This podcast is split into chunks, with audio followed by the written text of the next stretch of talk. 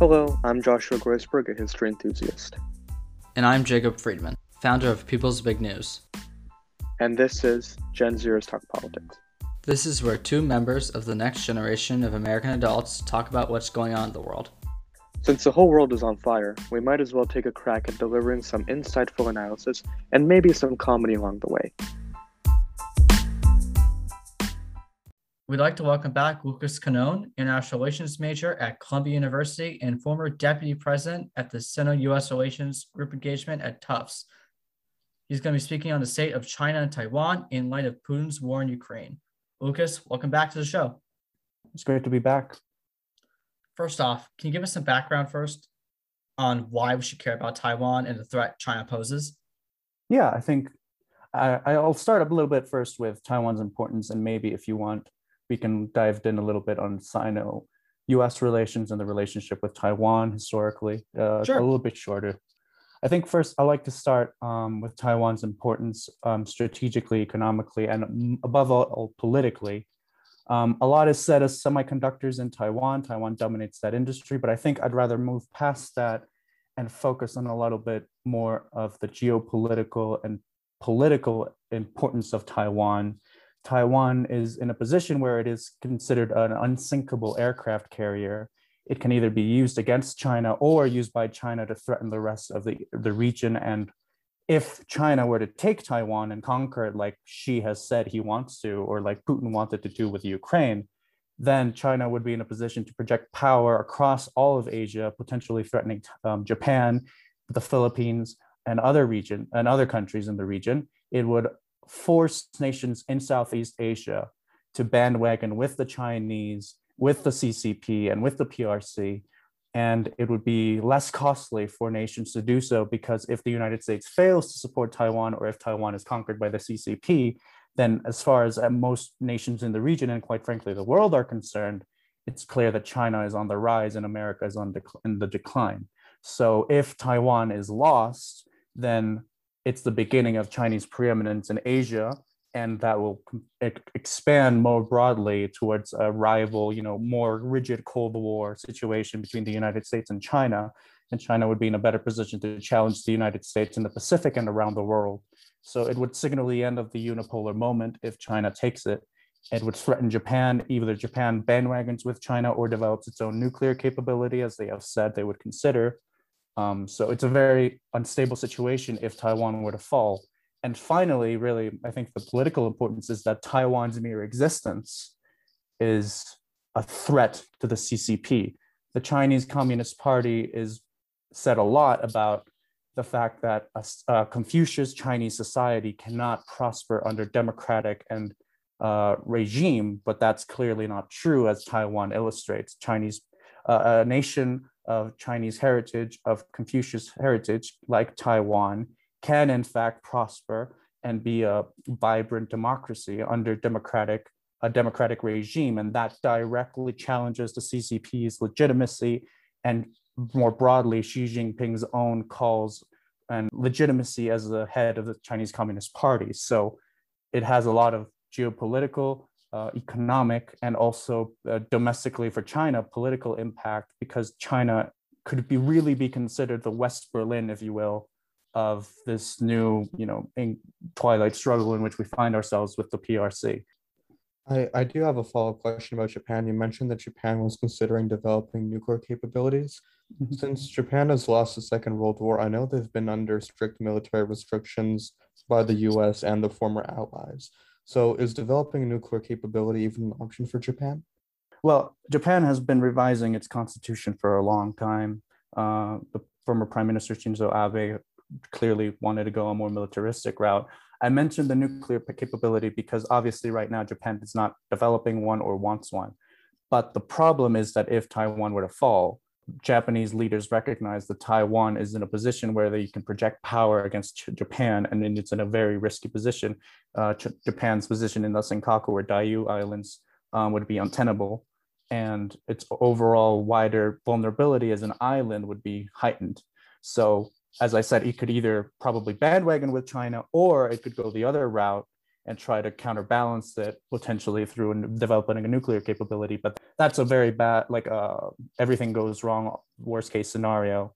But the Japanese have been, you know, sometimes occasionally considered a nuclear capability if the United States does not commit towards defending them through the mutual defense pact we have with them. But of course, right now, they're not doing that. They could develop one in the future if they see the United States commitment to them is not strong enough.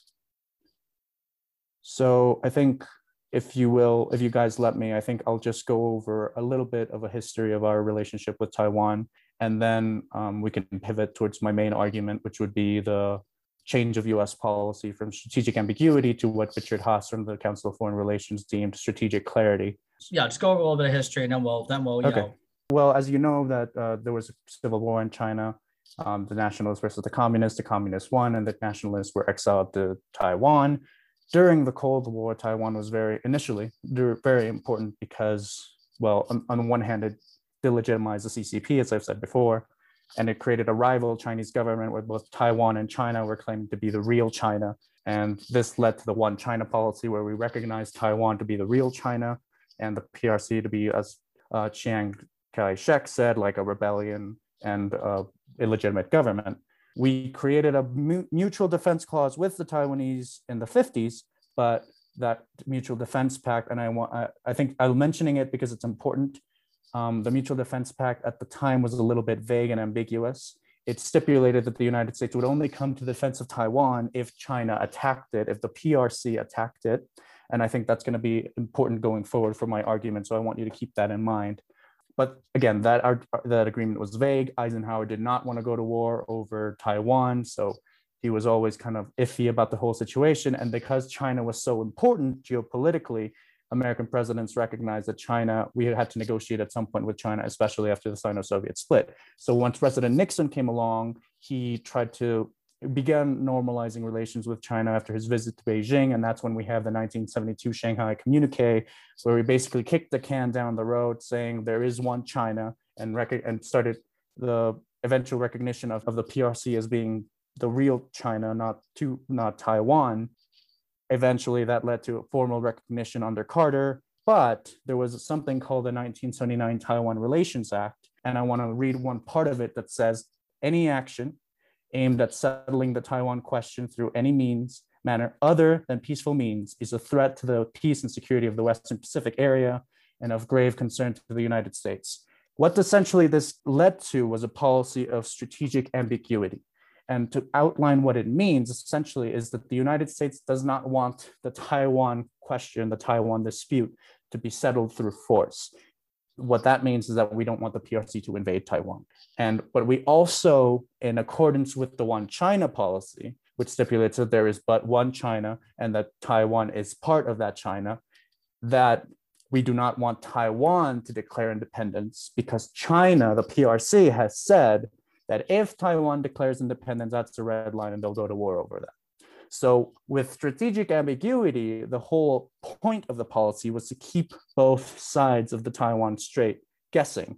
We would keep China guessing over whether or not we would intervene if they tried to invade, and we would keep Taiwan guessing over whether the United States would come to its aid in the event of the Chinese invasion, because that would be a deterrent against a premature declaration of independence by the Taiwanese. And that's strategic ambiguity in a nutshell. It basically stipulates that there is through the Taiwan Relations Act, we are going to give Taiwan all the weapons it needs to defend itself, but there is no clear outlined, paragraph or stipulation that says that the United States will go to Taiwan's defense, like say NATO or Japan. It just states that it will be of grave concern to the United States, and that can be anything in diplomatic parlance. So that strategic ambiguity has been a policy that has been fairly successful up until this point. It has prevented Taiwan from declaring independence, and it has prevented China from settling the dispute through non-peaceful means, i.e. the use of force. Yeah, well, thank you for running for a history of U.S. policy. I want to shift to current American policy. So we recently saw President Biden state that there would be a military response from the United States if China attacked Taiwan. But White House staff and the Joint Chiefs of Staff have tried to recenter the message squarely on the One China policy. So what's up with that? What do you make of that? I think this goes to the argument really of what the policies should be. President Biden certainly seems, I agree with him, he seems to think that the United States should come to the defense of Taiwan in the event of an invasion. He also, if you read the statement itself, he did outline that it would only be if China was the aggressor. And that's certainly what Secretary Austin seemed to clarify in a press conference. So I think right now, the problem is that there's a little bit of ambiguity about strategic ambiguity, if you will. The president of the United States is saying we will come to Taiwan's aid and seems to, you know, indicate that it will be unconditional in the event of an invasion. The White House backtracks and says, well, actually, it's according with the one China policy. So I think this is really what triggered my decision to write about this topic and talk about it. I think it's time to revisit strategic ambiguity, and it's time to think about the relationship between the United States, Taiwan, and China in a different way in light both of the invasion of Ukraine and of China's growing capabilities as the second most powerful nation on earth. Right now, the whole point of strategic ambiguity was to keep both sides guessing, but now, because of Taiwan's importance geopolitically, economically, and also domestically for China, I think we should increasingly consider that, well, actually, we should come to Taiwan's aid unconditionally, like President Biden seemed to imply, rather than sticking with this policy of strategic ambiguity. And that's what I was hoping we could, that's what I'm hoping we can talk about today, right now, about the need to shift from strategic ambiguity to the policy of strategic clarity, if you will, like Richard Haass indicated a year ago in Foreign Affairs. So that would be the main trigger that happened, was President Biden's, you know, decision to his statement that kind of seemed to change policy. And I think the reasoning as to why I think Biden's doing that, I think, is correct and sound, but I don't think it's very clear as to why the American people are not really understanding why there's a need to change policy and why Taiwan is so important. So you're saying we should abandon strategic ambiguity for the most part and just say outright that if China attacks Taiwan, basically tries to bomb infrastructure, try to pull an amphibious assault per se, or cyber attack, that we should absolutely use the US military to go after China. Basically do what we wouldn't do for Ukraine. That would be my argument, yes. I would say that there's a time for strategic clarity. As you said, in the event of an invasion of Taiwan or any attack, like gray matter conflict, like cyber, it's a little bit different. But if it's clearly like what happened in Ukraine, you know, where you're seeing bombings and ships going across the strait and there seems to be an invasion, at that point, and assuming, of course, it's not preceded by a formal declaration of independence by Taipei, then the United States should treat Taiwan as any other treaty partner, one that should be protected by the US military. I would note that this policy would not abandon the one China policy. And I think that's some of the misconception that some people have. I would continue the American policy towards China, which is that there is but one China and that Taiwan is part of that China. It's only a matter of the resolving of the Taiwan dispute. Note that the United States accepts the one China policy, but we've never recognized that Taiwan is part of China. We have not formally recognized, we just accept it. And diplomatic parlance, that means yes, but also we don't really, you know, think you're right. So in accordance with the one China policy, which we accept, and in our long-standing policy outlined in the Shanghai 1972 communique, that we would oppose any use of force to resolve the Taiwan Strait dispute. We would support the peaceful resolution of the Taiwan Strait dispute. And in order to create the peaceful means by which to resolve the dispute, we would maintain a clear commitment to Taiwan, basically telling China, we acknowledge that Taiwan is part of China, but we reject any use of force to resolve the dispute itself. So it wouldn't be an argument in favor of Taiwanese independence. It would be an argument in favor of saying, this is what we will do if you attack. We will defend Taiwan with our military capability, which is still the best one in the world. And we will continue to, in accordance with the one China policy and our policy across the Taiwan Strait, this would induce a peaceful resolution of the Taiwan Strait dispute eventually. So if China does invade Taiwan, and like you said, the U.S. takes what you think it should and uses its military to defend Taiwan, do you not have any fears about possibly escalating tensions with China, which is itself a nuclear power? So the whole point of strategic clarity would be to prevent an invasion from happening in the first place. But if it was to happen, when do you worry about that escalating? I mean, it would happen. The worry right now is that because of strategic ambiguity, the Chinese may think that if they attack, the US may do nothing. But clearly the United States at this point, through the policy of strategic ambiguity, is leaning towards defending Taiwan. So it would be towards avoiding a potential situation like that. Now, if obviously there is always a risk. If you go to the defense of Taiwan, it would be, mean war between the United States and China in all intents and purposes. But here's the thing, if we are ambiguous about our commitment towards Taiwan, and if we continue to skirt across the whole situation with the president saying we will defend them, then the people in this in the White House saying not to, that we're not doing that, we're continuing with the one China policy and all these other policies since the 70s and 80s, that undermines the deterrent capability of the rhetoric coming out of the United States. In order to build deterrence, especially in a faraway area like Taiwan, you really have to be clear and you really have to build that deterrence to make it credible. And the only way to make it credible is to be clear about and unequivocal about, okay, if China does this, then we're going to do that. And we have to communicate that with the Xi. Now, if our goal with that policy, my goal with that would be to prevent aggression, to prevent a war from happening, because that's what deterrence is all about, from deterring aggression. If China tries to go for the invasion, then we obviously have to respond. The risk obviously will be that China could use a nuclear weapon to signal its commitment, and then that would escalate. But my fear is that a dictator like Xi is like Putin. He has said multiple times he wants Taiwan. How do you stop a dictator like that? You're not ambiguous about your commitments. You don't say one thing and then say another, and you don't try to appease them. The only way to stop a dictator like that is to really signal a commitment to go to war if he tries to do something like that. And if we do that, that creates a sense of, well, China's still very dependent on the United States and the global economy. If China tries to do this, it would be a huge, huge event.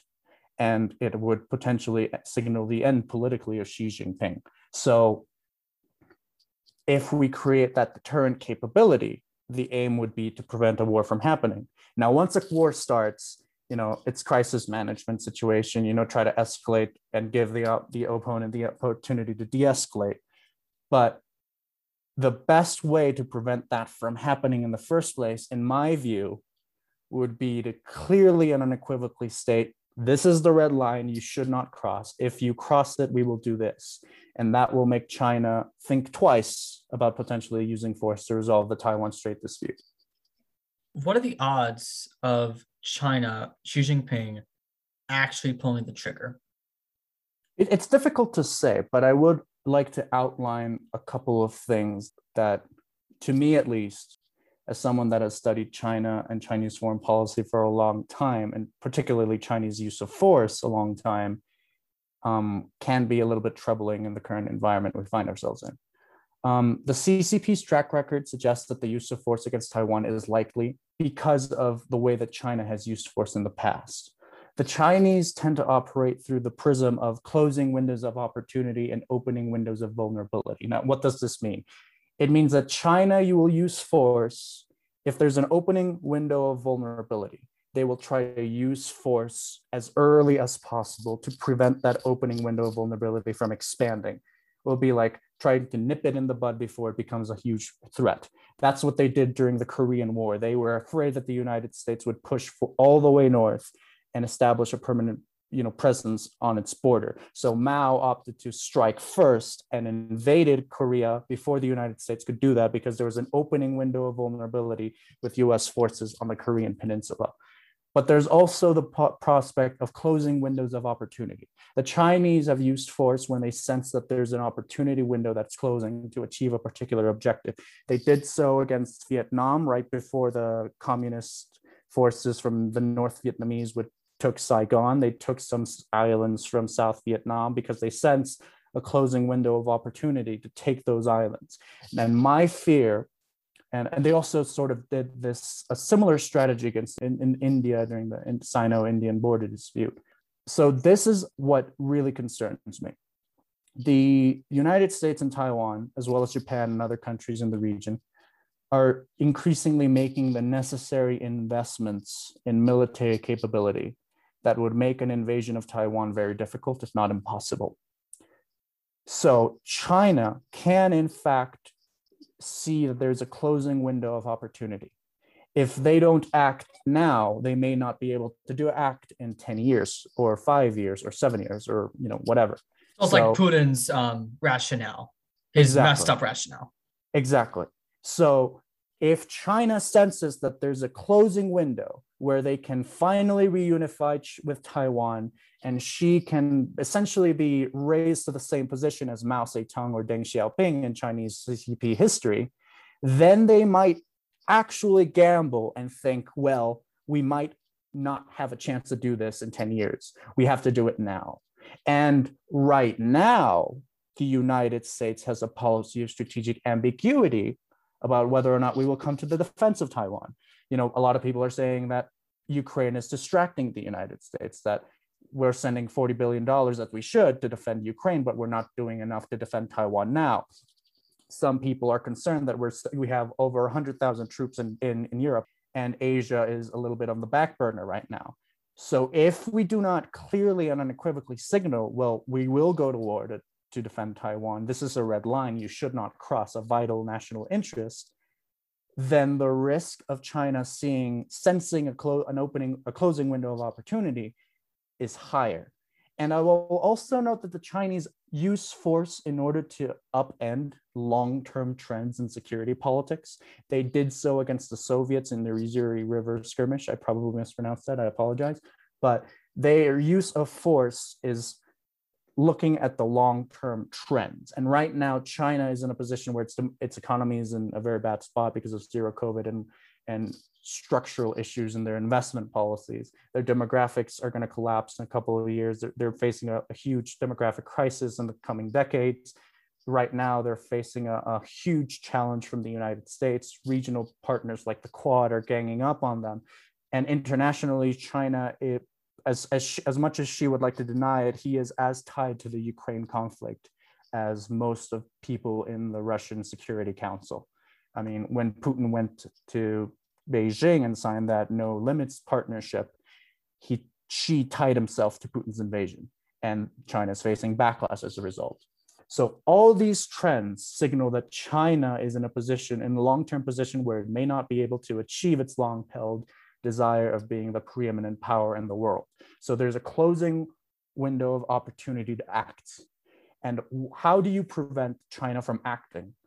Well, some people say, keep strategic ambiguity, don't stick it up to the Chinese. I think the best way to maintain the peace in the short term, because the short term is the biggest threat here. I mean, in one decade, China won't be able to use force, even if it wanted to. Taiwan, the US, Japan, we're all making the necessary investments to prevent that. Right now, we're not. The only thing that could prevent that from happening is A, prioritizing Asia, but B, clearly signaling that we will use force to defend Taiwan. And if China uses force, that also means war against the United States. And I think given how bad the invasion is going for Putin, at least for now, and given the fact that Xi is still in the process of securing another term, that will probably, force Chinese leaders to think twice before they act, and essentially makes war less likely. If we clearly signal that we are willing to go the extra mile and we are willing to risk war in order to prevent Taiwan from being taken. Now, in the event of a conflict, that's going to be, all bets are off at that point. But if conflict happens, that means deterrence fails. But I think the argument shouldn't be, well, what happens when the war starts? The argument should be, how do we prevent the war from happening in the first place? And how do you signal to an opponent that you're willing to defend something and incur a significant cost? You have to build deterrence and you have to be credible. During the Cold War, it took a long and very hard push by the United States to convince the Soviets that we would go to war if they attacked West Berlin. West Berlin was very vulnerable and would have fallen in the event of a conflict, but we signaled that attacking West Berlin meant attacking NATO, and that triggered the whole, U.S. Mutual Defense Pact, and it would lead to nuclear annihilation. In Taiwan, we can do the same, a similar venture, and say, build that deterrence, build that credibility, slowly make it clear and credibly that we will use force. Because as I might sound like a warmonger, but the problem is, in order to prevent a war, you sometimes have to make the costs of war so high that an opponent won't risk it. And right now, it seems with strategic ambiguity and with Biden making one statement and his White House saying something else, there's no credibility, there's no credible deterrent. I mean, the Chinese could credibly think, well, the United States is so divided over domestic issues right now with the situation in Texas, at the Supreme Court, et cetera, they might not risk war. But if we slowly build that deterrent capability and say, clearly and signal to the Chinese, we are willing to go that extra mile, that makes them think twice. And that closing window of opportunity in which they can credibly use force, and probably would use force if we are to go by past precedent, then we're in a very vulnerable situation unless we clearly signal our willingness to come to Taiwan's aid. And that's what my policy, the policy of strategic clarity, I think would do, rather than strategic ambiguity, which I don't think is as credible right now, given the statements by the president.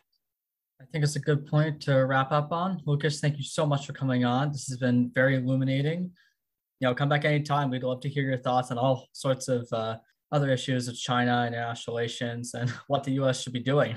Thank you. And that concludes this episode of Gen Zers Talk Politics. Be sure to join our Discord server, follow us on Instagram at Gen Zers Talk Politics, and on Twitter at Gen Zers Talk Poly with an I, and add or email us to ask your burning questions.